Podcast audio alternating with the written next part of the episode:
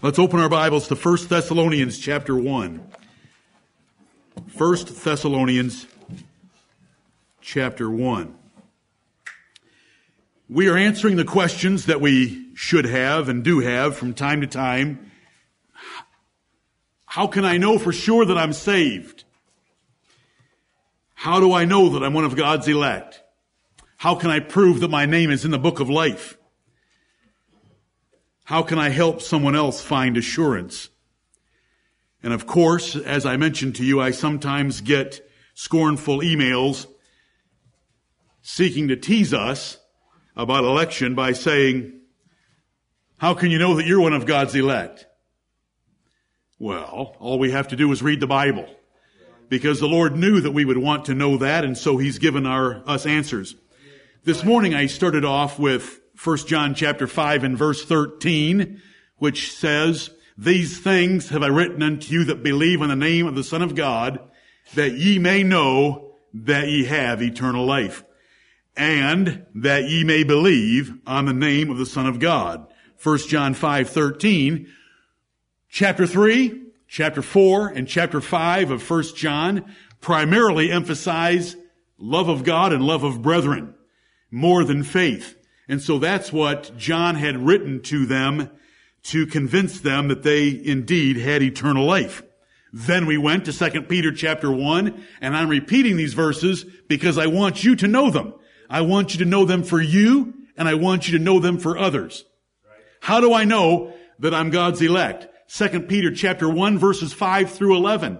Verse 10 says, "Wherefore the rather, brethren, give diligence to make your calling and election sure, for if ye do these things, ye shall never fall." There are things that we ought to do, not to earn our way to heaven, because that would violate the grace of God, but to show that we are God's elect. And that text tells us you can make your election sure. Now, election has always been sure to God. He knows the names that He wrote in the book of life before the world began, and that is when the names were written in the book of life, because Revelation 13:8 and 17:8, along with every passage of Scripture that describes election and God's choice in the New Testament, says it took place before the world began. You know, I used to sing a song when I was growing up as a boy, "There's a new name written down in glory," but that is heresy. There's no new names written down in glory. They've been written down in glory from before the world began. But how do we know that our names have been written down? Give diligence. There is something we are supposed to be working hard at in 2 Peter 1:10. And it goes on to say we can make our election sure. And if we do these things, we'll never fall. And so an entrance shall be ministered unto you abundantly into the everlasting kingdom of our Lord and Savior Jesus Christ. And there were 8 things given in the context of verses 5 through 8. Beginning with faith, we are to add to our faith virtue, and to virtue God knowledge, and to knowledge godliness, and to godliness temperance, and to temperance patience, and to patience brotherly kindness, and to brotherly kindness charity. Those are 8 things that you want to have in your life. Those are 8 things that please God. Those are 8 things that are like the Lord Jesus Christ. Those are 8 things that will give you peace and happiness and joy and success in living. Those are 8 things that are the evidence you're one of God's elect. The wicked do not do those things. And so those 8 things separate us from them. So we come to a third passage.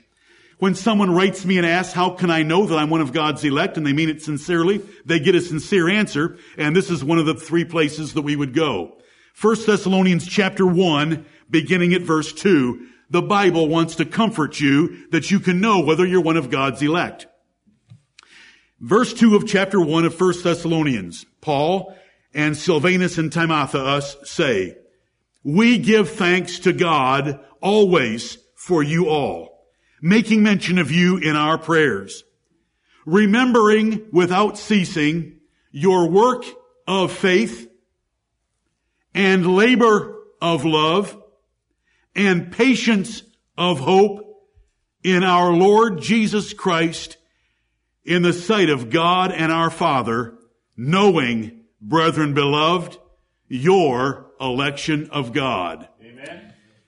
Paul and Silvanus and Timotheus knew that these Thessalonian saints were God's elect by three things. And these three things here are consistent with the eight things of Second Peter, and they are consistent with First John 3, 4, and 5. What are they? The work of faith. Oh, yes, Paul. The work of faith. It is not just enough to believe. The devils believe and tremble. Right. But the devils don't bring forth good works. Amen. We want faith that works. Faith and belief and trust in the Lord of heaven and in the Lord Jesus Christ that changes our lives, that brings forth fruitfulness and good works. The work of faith. Then it says the labor of love. It's not enough to sing that we love Jesus. It's not enough to say that we love each other by sending cards on birthdays or anniversaries, though that is appreciated. But it's the labor of love. It's when love results in actions, and it's not in word, but in deed and in truth, as I read to you from 1 John chapter 3. Real love is a choice. It is not a force. The world thinks it's a force. That's why none of them love each other. It's all a bunch of lust out there. They wouldn't know love if it walked up to them and tapped them on the forehead and said, "Hello, I'm love." All they know is lust. They don't know love the way the Bible describes love. Love causes a man to lay down his life for his enemies. Right. Lust causes a person to do whatever they feel like, and when they're not happy getting enough out of another person, then they leave and go find someone else they can get something out of. That's just lust. Love is a choice. And here is a choice. The labor of love. It's to love others and to labor for them, to do things for them. And I had an example during our announcements in this second service in which I commended a young man in our church that showed a great deal in the way of labor of love, proving that he's one of God's elect, right, because he did it for a brother in Christ. And the Lord Jesus Christ is going to acknowledge in the great day of judgment when the righteous say, "Lord, when did we ever visit you? When did we ever feed you? When did we ever clothe you?" And he'll say, "When you did it to the least of one of these, my brethren." That is the evidence of eternal life. Notice when Jesus Christ separated all men to the sheep on his right hand and the goats on his left hand, he did not say, "Sheep on my right hand, thank you for inviting me into your heart." There's nothing like that in Matthew 25. Really, there's nothing like that anywhere, because that's only mentioned in Revelation 3:20, and that's not even talking about eternal life. It's talking about a church needing fellowship with the Lord Jesus Christ. But there we have it, the labor of love. And it goes on to say, the patience of hope. Many Christians will say, "I have hope that Jesus is coming back and I'm going to go to heaven." But the real evidence of a Christian, the real evidence of salvation, the evidence of election is the patience of hope, where patience is the cheerful enduring of negative events. Right. Patience of hope. If we believe that our names are written in heaven, if we believe that Jesus is coming back for us, if we believe that Jesus is going to burn up this earth with fervent heat and melt all the elements according to 2 Peter chapter 3, if we believe that we are joint heirs with Christ, if we believe that he is going to lift the bondage of corruption off this planet so that the planet can enjoy the liberty of the children of God, if we believe those things, that is our hope, and that hope should cause the negative events of this life to pretty much disappear. So it's patience of hope. So when we see a person, and you can look for these things in your life, do I have a work of faith? Has my faith in Jesus Christ changed my life? Do I have a labor of love? Do I love the brethren so that I labor for them? I do things for them. I let them interrupt my schedule. I go out of my way. I show initiation. I spend money. I invest emotion, labor of love, and patience of hope. I cheerfully endure negative events. I praise the Lord. I can say with Job, "The Lord gave and the Lord hath taken away. Blessed be the name of the Lord." Right. knowing, brethren beloved, your election of God. There are three passages you want to know for you. There are three passages you want to know for others. Because when some people hear about the doctrine of election, they want to know, well, how can I know that I'm one of God's elect? Well, that's why he wrote these passages. He wants us to know that we can know that we're elect. Please remember that as we look at the Bible, especially today, we want to think about it as a love letter from Almighty God and our Heavenly Father telling us that there are certain things that we should do in different parts of our lives because they work, because they will bless us, because they will help us have a satisfying and fulfilling life, because they glorify Him, because they are the evidence of eternal life. So that when you read the commandments of God, you shouldn't look at thou shalt or thou shalt not as bad words, bad phrases, a bad sentence. It's for our good. It's for His glory, and it's for the evidence of eternal life. That is just win on every angle. First Thessalonians, I hope you'll remember it. Verses 2-4, 2 Peter 1:5-11, 1 John, 3 whole chapters there. 1 John 3, 4, and 5 are all wonderful. I hope that I comforted some of you that have grown up in Christian homes, and so there hasn't necessarily been a dramatic, emotional, earth-shaking event in your conversion. That's not evidence of anything good or bad.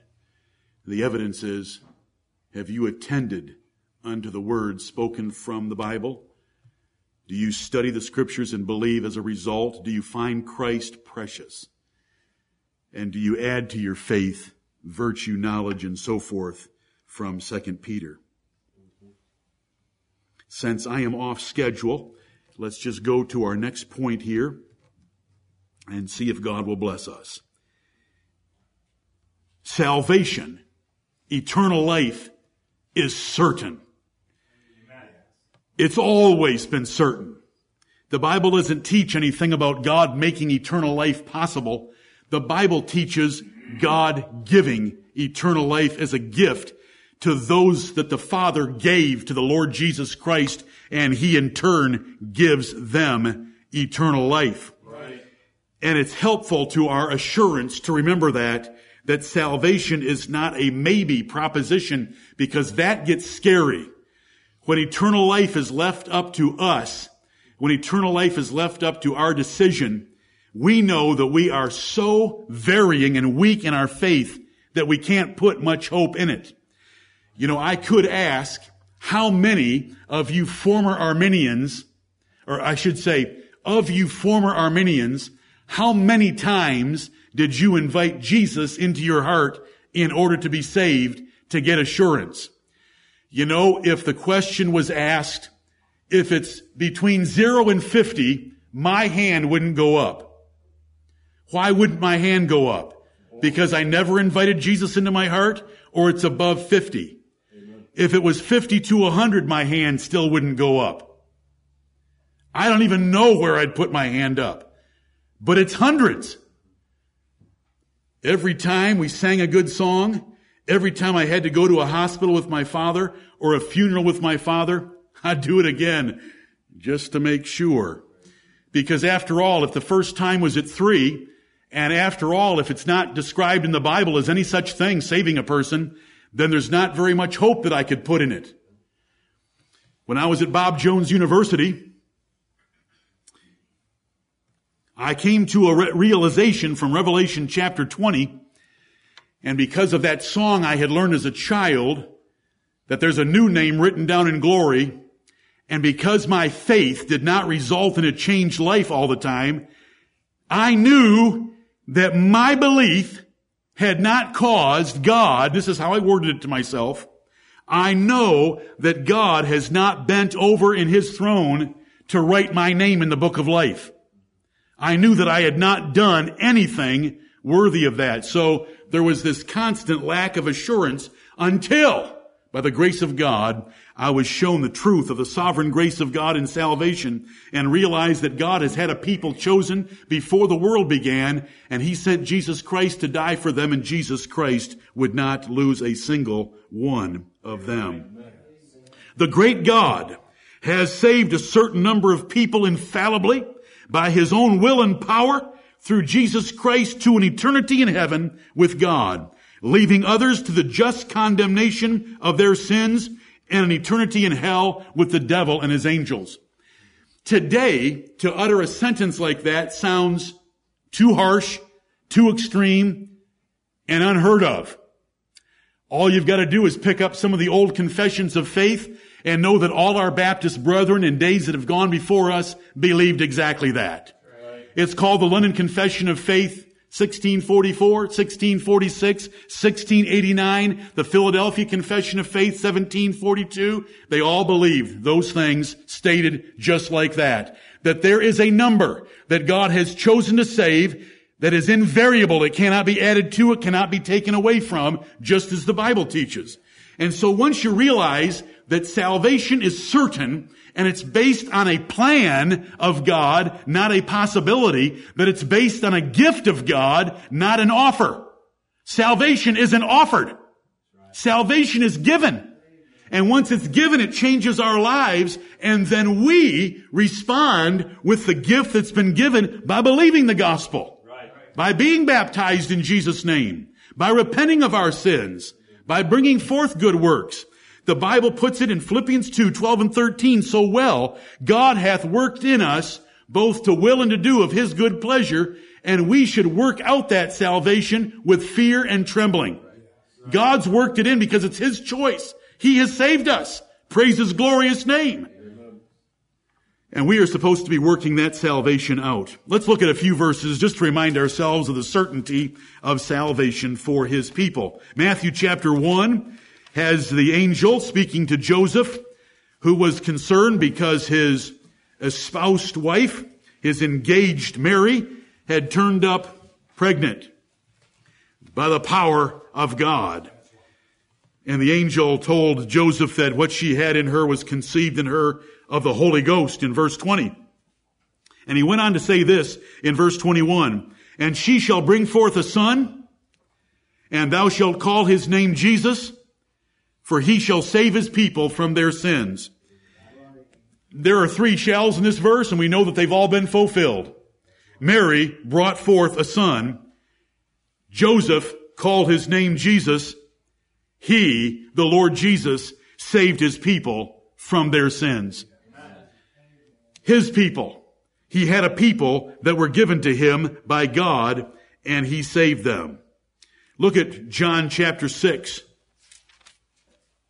These are verses that are good for our comfort, because it reminds us that salvation isn't a maybe possibility. It is a certain gift and predestinated purpose of Almighty God.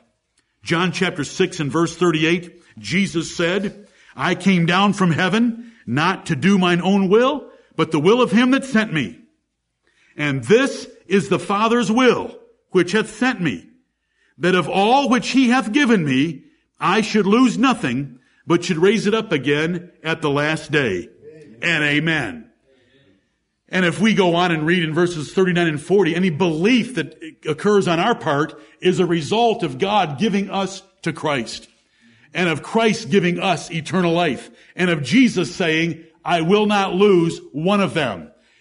There is so much going on in the religious world today, and it's being preached so in so many places, that Jesus isn't going to save most of those he died for.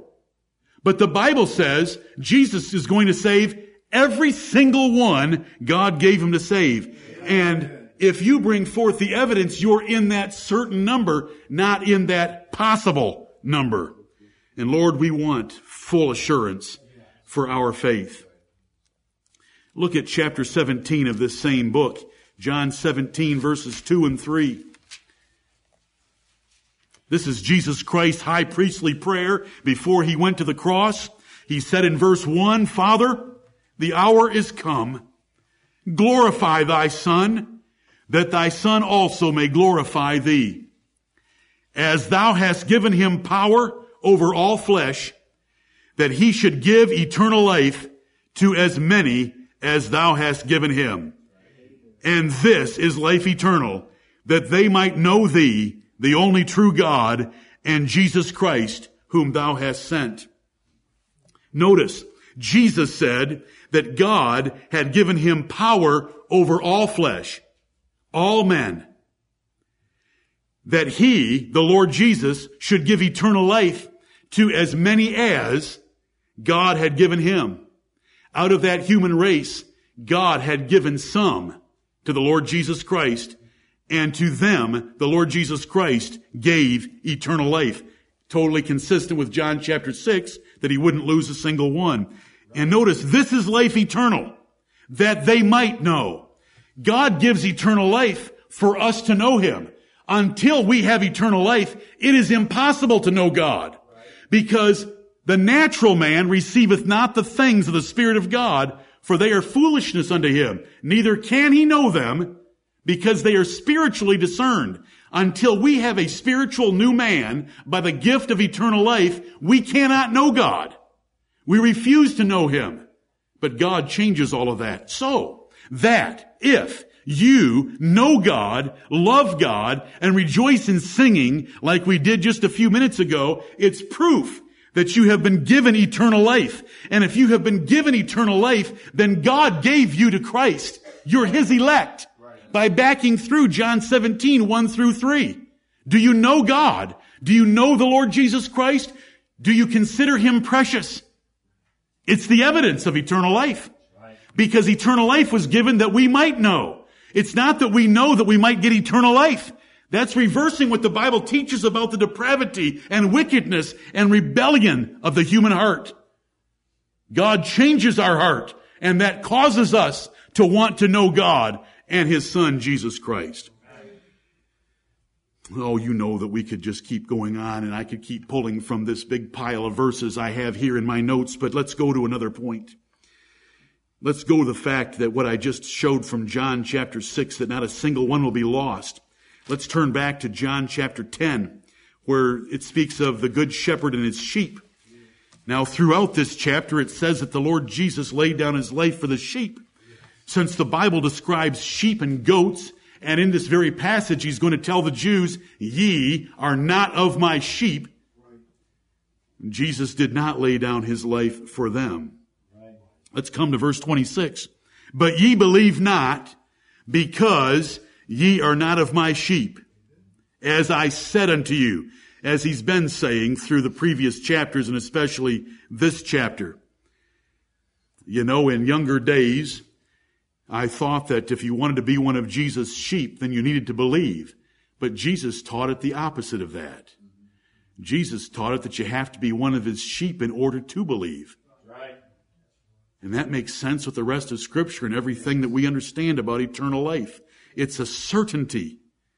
And once it's a certainty, all we need to look for in thanksgiving to God is the evidence that he's laid out for us to look for.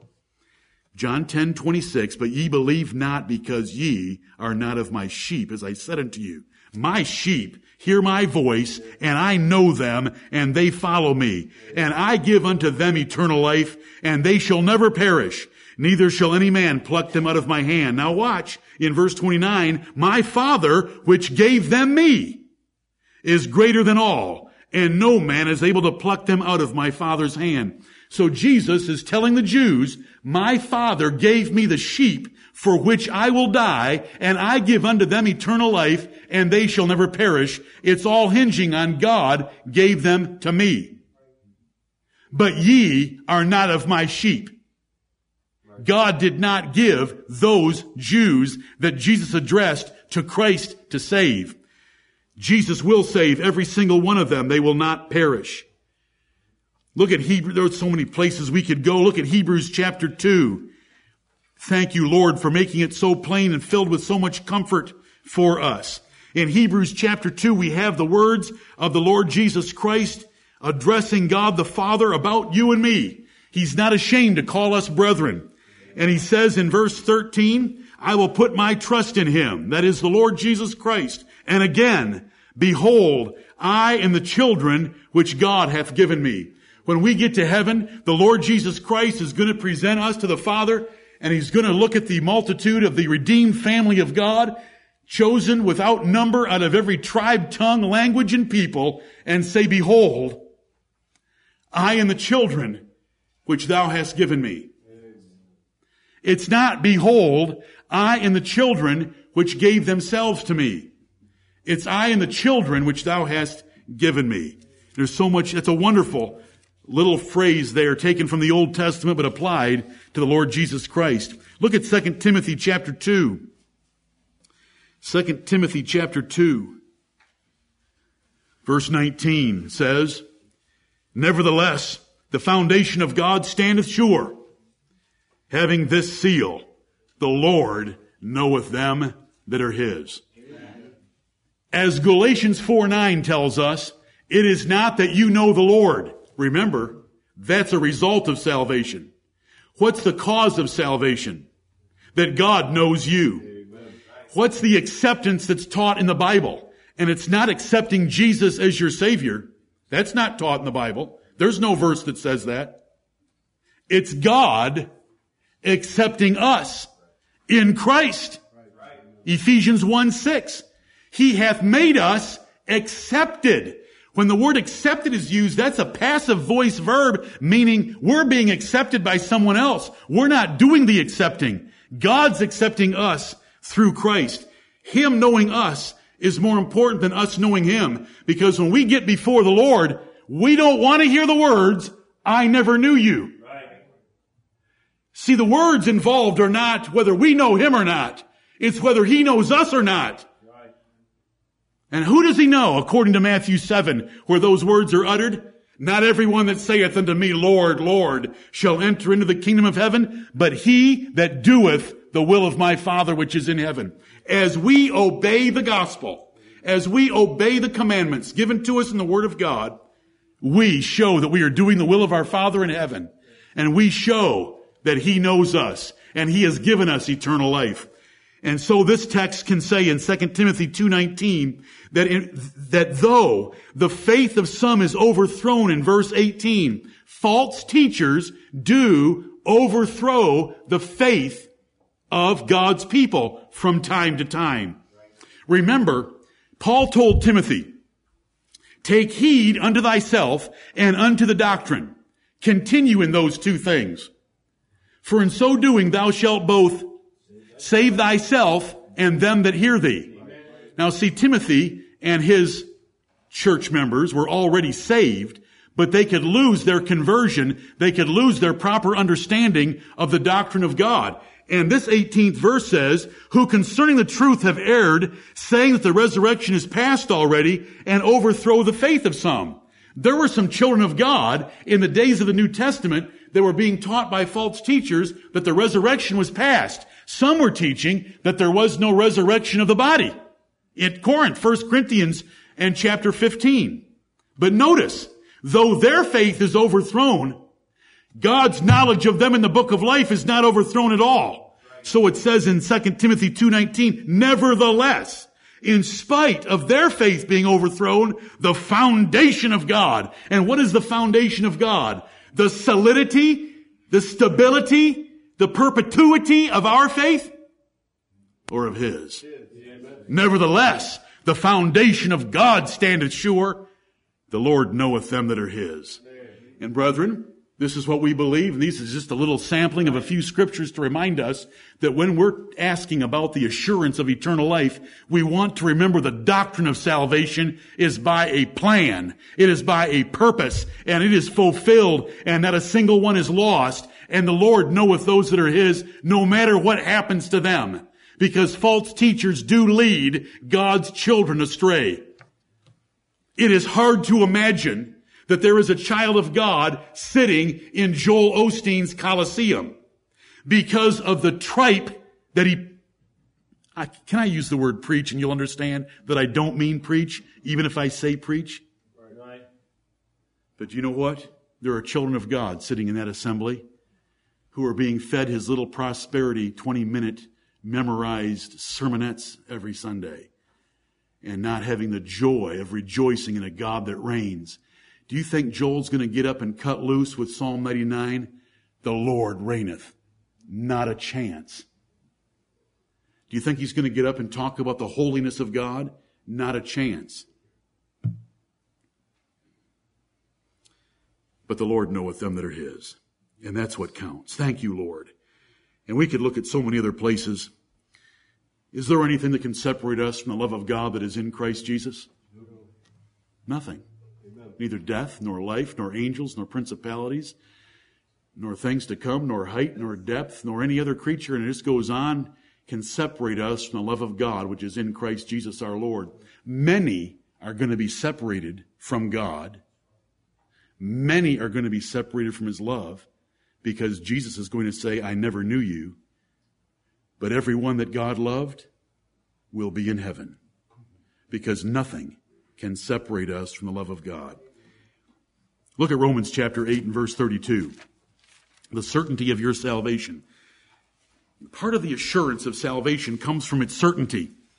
Listen, all my life, and so many more beside me, have been raised to believe that God loves everyone equally. God loves everyone equally. Jesus died for all the sins of all men equally. The Holy Spirit does whatever he does for all men in their scheme, but the vast majority end up in hell. That doesn't say much for God's love, Christ's death, or the Spirit's work. And so there isn't much assurance in that doctrine of salvation. That is not the doctrine of the Bible. God has saved a particular people, and Jesus won't lose a single one of them, and they'll all be presented to God. Verse 32 is one of the verses that we want to remember. He that spared not his own son, Romans 8:32, but delivered him up for us all, who's he talking about? This isn't the brothels at Rome. This is the church at Rome that he's addressing. And it's been churches that have read the book of Romans ever since. He delivered him up for us all. How shall he not with him also freely give us all things? That's a question mark. It's a rhetorical question. You should know the answer. How shall he? It's impossible. It's impossible for God to have given his son for his elect and not have God the Father also give every other spiritual blessing and thing that we need in order to be fully secured in heaven. They have to go together, because it's arguing from the greater to the lesser. The greatest gift that God could give is his son. The lesser things are the other things, like justification and eternal heaven and riches and rewards and reigning upon the earth with Christ. Everything has to come to every one of God's elect if he gave his son for them. Look at verse 34 while we're here. This is often overlooked, but you know that I remind you of it from time to time. Who is he that condemneth? Oh, let's get verse 33. Who shall lay anything to the charge of God's elect? Because of the certainty of everything God's going to do for his elect, no one can lay anything to their charge. It is God that justifieth. God takes care of all the justification of sinners through the death of Christ on the cross, because justification is a legal transaction in the Godhead. Who is he that condemneth? It is Christ that died. And remember, I love to point these words out. Yea, rather. It is Christ that died, yea, rather, that is risen again, who is even at the right hand of God, who also maketh intercession for us. The Lord Jesus Christ is committed to us. Hebrews 7:22 would call him our surety. He is the guarantor of eternal life. He has not only died for us, he has not only been raised for us, he has not only ascended for us, he is in heaven interceding for us, and he is able to save to the uttermost. Thank you, Lord. Salvation is certain. Let me take a few minutes in closing here and go through some evidence. Evidence is defined in the Bible. The evidence of eternal life, and which is what should concern us at this moment. We have just considered some verses from Matthew 1:21, that he shall save his people from their sins, that Jesus Christ will give eternal life to everyone the Father gave him, that some are his sheep and some are not his sheep. The Lord knoweth those that are His, those verses that we've looked at, we want to ask now, how can I know that I'm one of His sheep? How can I know that I'm one of His people? How can I know that I'm one of His elect? How can I know that I'm known by God? And the number of scriptures in the Bible are very long, but let me quickly share a few with you and share them this way with an either-or proposition to you. Look at Psalm 10:4. Now, for those of you that have good memories and know that I preached something similar to this 9 years ago, it was entitled No Fine Line, because the difference between the righteous and the wicked is no fine line. It is a great gulf. Now hold on. The difference between a carnal Christian and the wicked is a fine line. It's so fine, you can't tell. That is why the tares are allowed to grow up with the wheat, because some wheat look too much like tares. Tares do not look like wheat. Go read the parable. Some wheat, by being carnal Christians, start looking like tares.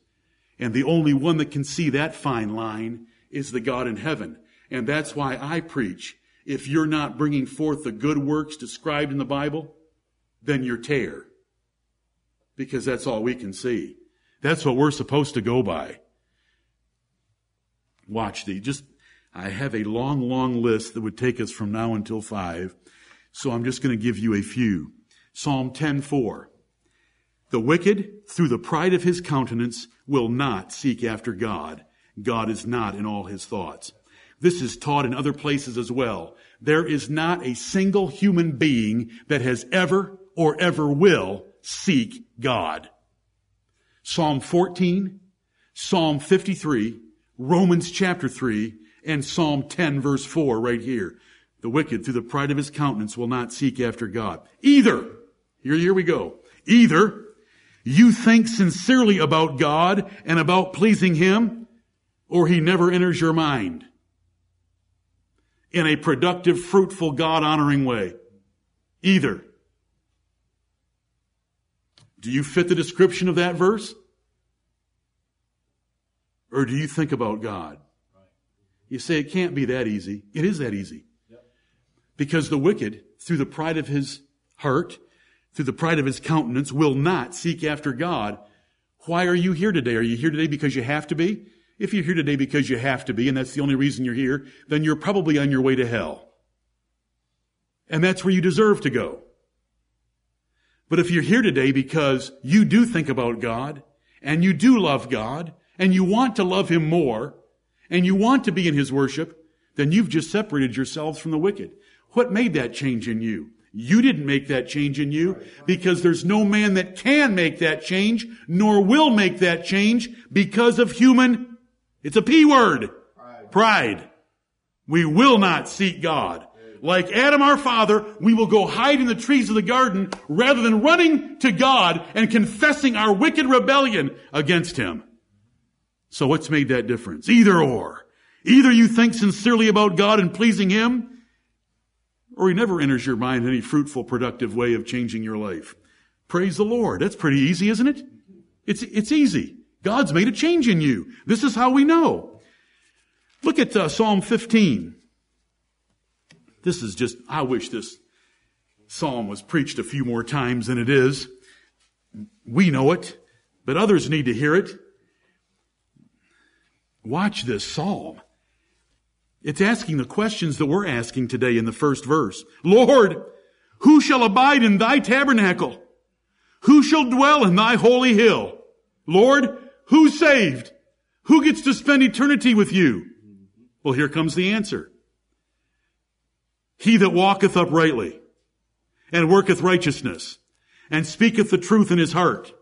He that backbiteth not with his tongue, nor doeth evil to his neighbor, nor taketh up a reproach against his neighbor, in whose eyes a vile person is contemned, but he honoreth them that fear the Lord. He that sweareth to his own hurt, and changeth not.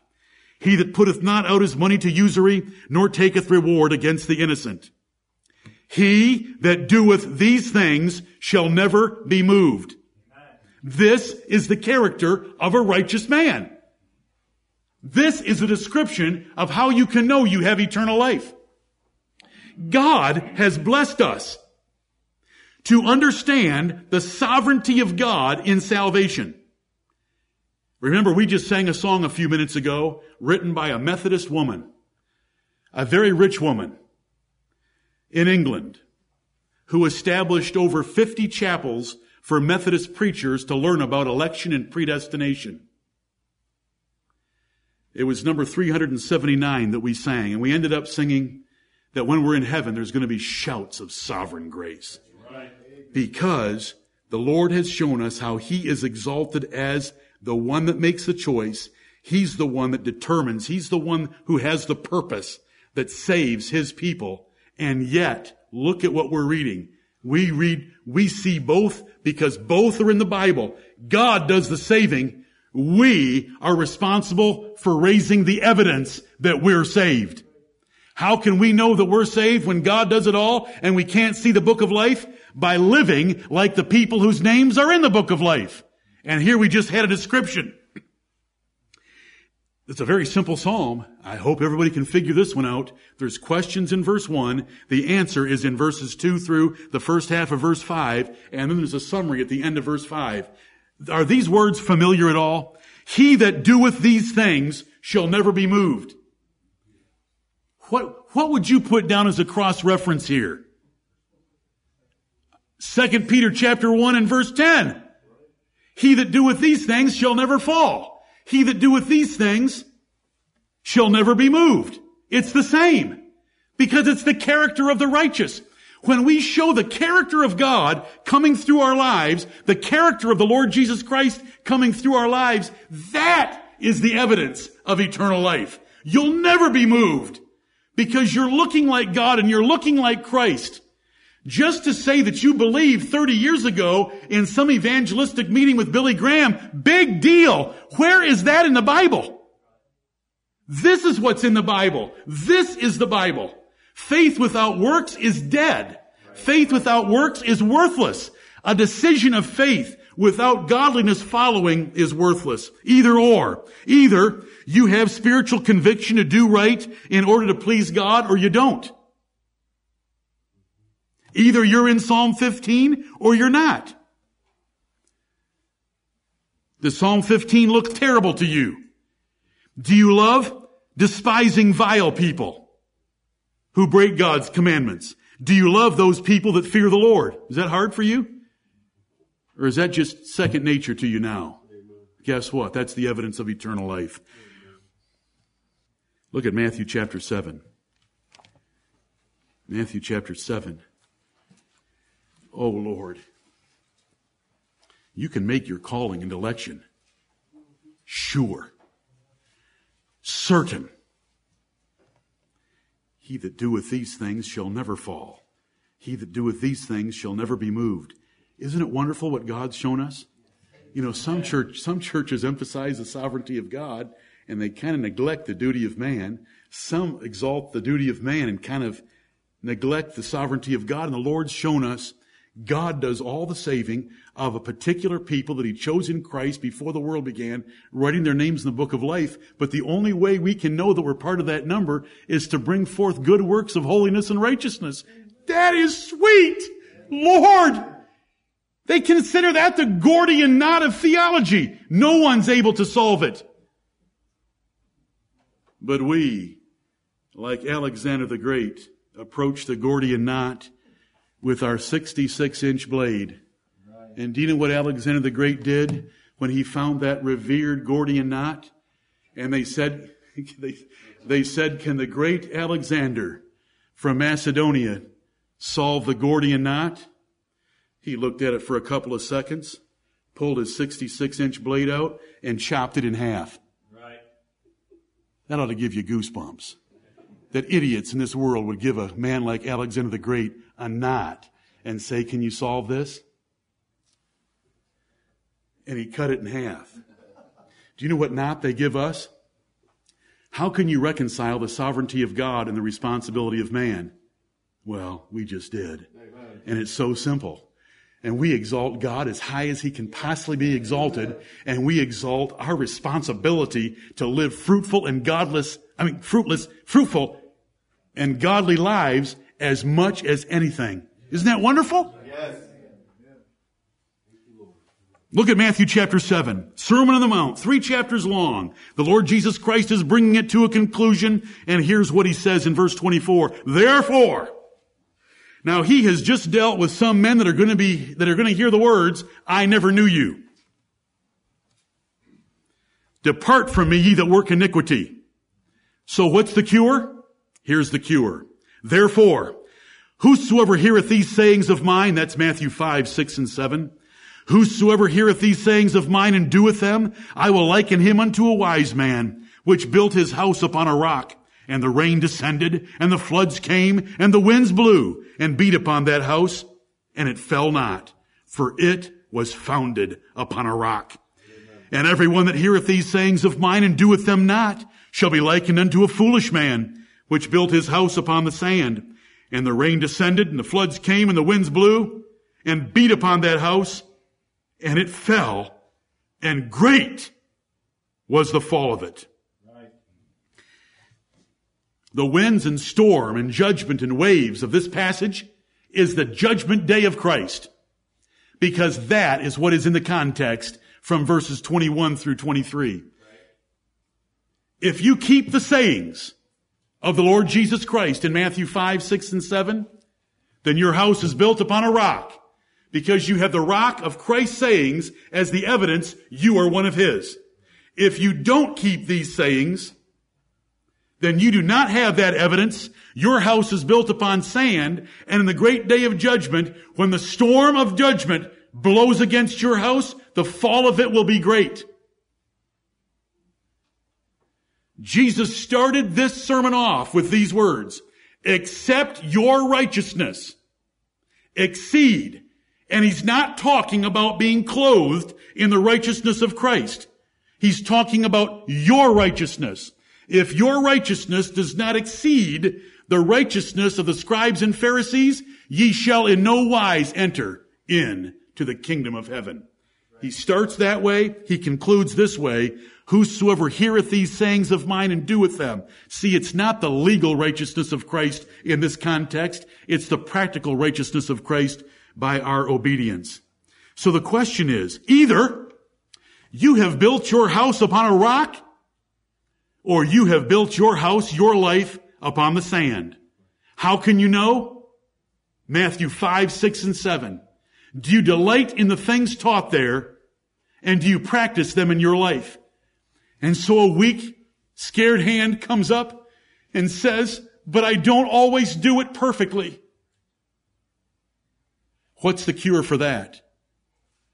To repent and to confess, and he is faithful and just to forgive us our sins and to let us keep right on going, both of which the wicked would never do. The wicked don't even try to keep them, and when the wicked fail, they don't have any remorse to repent and turn their lives around and start doing them again. And so we just continue to prove, even while we fail, that we're the Lord's. Isn't this isn't too hard, is it? It should be comforting. Either or. Now I've got another 75 of them, but it's time. There will be an outline. I want to comfort your souls. Eternal life is a certain purpose of the grace of God given us in Christ before the world began. All men, when God looked down upon them, through time, they were all rebels. They all went astray. There was none that understood. There was none that seeketh after God. Psalm 14, Psalm 53, Romans 3. So he made the difference. He chose us to salvation through Jesus Christ. He regenerated us by the power of the Holy Spirit. We have that new man within us by the choice of God. Jesus said, the wind bloweth where it listeth. Do you know what that means? The wind blows wherever it wants to. The wind bloweth where it listeth. And no man knoweth from where it goeth and whence it cometh. So is every one that is born of the Spirit. John chapter 3 and verse 8. John chapter 1 and verse 13 tells us how we're born again, which we're born not of blood. It has nothing to do with race, nor of the will of man. It has nothing to do with your will, nor of the will of the flesh. It has nothing to do with your will, the will of man being God, parents, or anyone else doing it on your behalf, which were born not of blood, nor of the will of the flesh, nor of the will of man, but of God. Amen. As He chooses. God chooses people in Christ. God regenerates them by the power of the Holy Spirit. Then we hear the gospel, and we have the ability and we have the desire to respond because God has worked in us both to will and to do of His good pleasure. And as we do His good pleasure, we please Him, we reap the benefits of living a successful, pleasant, functional life, and we have the evidence of eternal life. It is win and win and win and win again to do it the Lord's way. And that is to read these passages like the Sermon on the Mount, 2 Peter chapter 1, 1 Thessalonians, Psalm 15, wherever we go, and to want to keep those things. And they should be the desire of our hearts. Is it the desire of your heart today to please the Lord Jesus Christ by living according to His commandments? His commandments are not grievous. Amen. 1 John chapter 5. His yoke is easy. His burden is light. But it's by doing the will of our Father that will stand us in the best stead. It is even put this way in the Bible. And you've heard this from me before, but understand, 1 Timothy chapter 6, Paul told Timothy to tell the rich, not to trust in their riches, but in the living God, who giveth us richly all things to enjoy, and that they be ready to distribute, willing to communicate.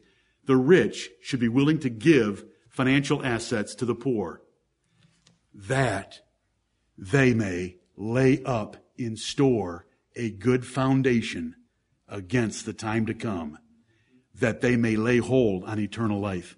Right. This is what the Bible teaches. See, that is a changed life.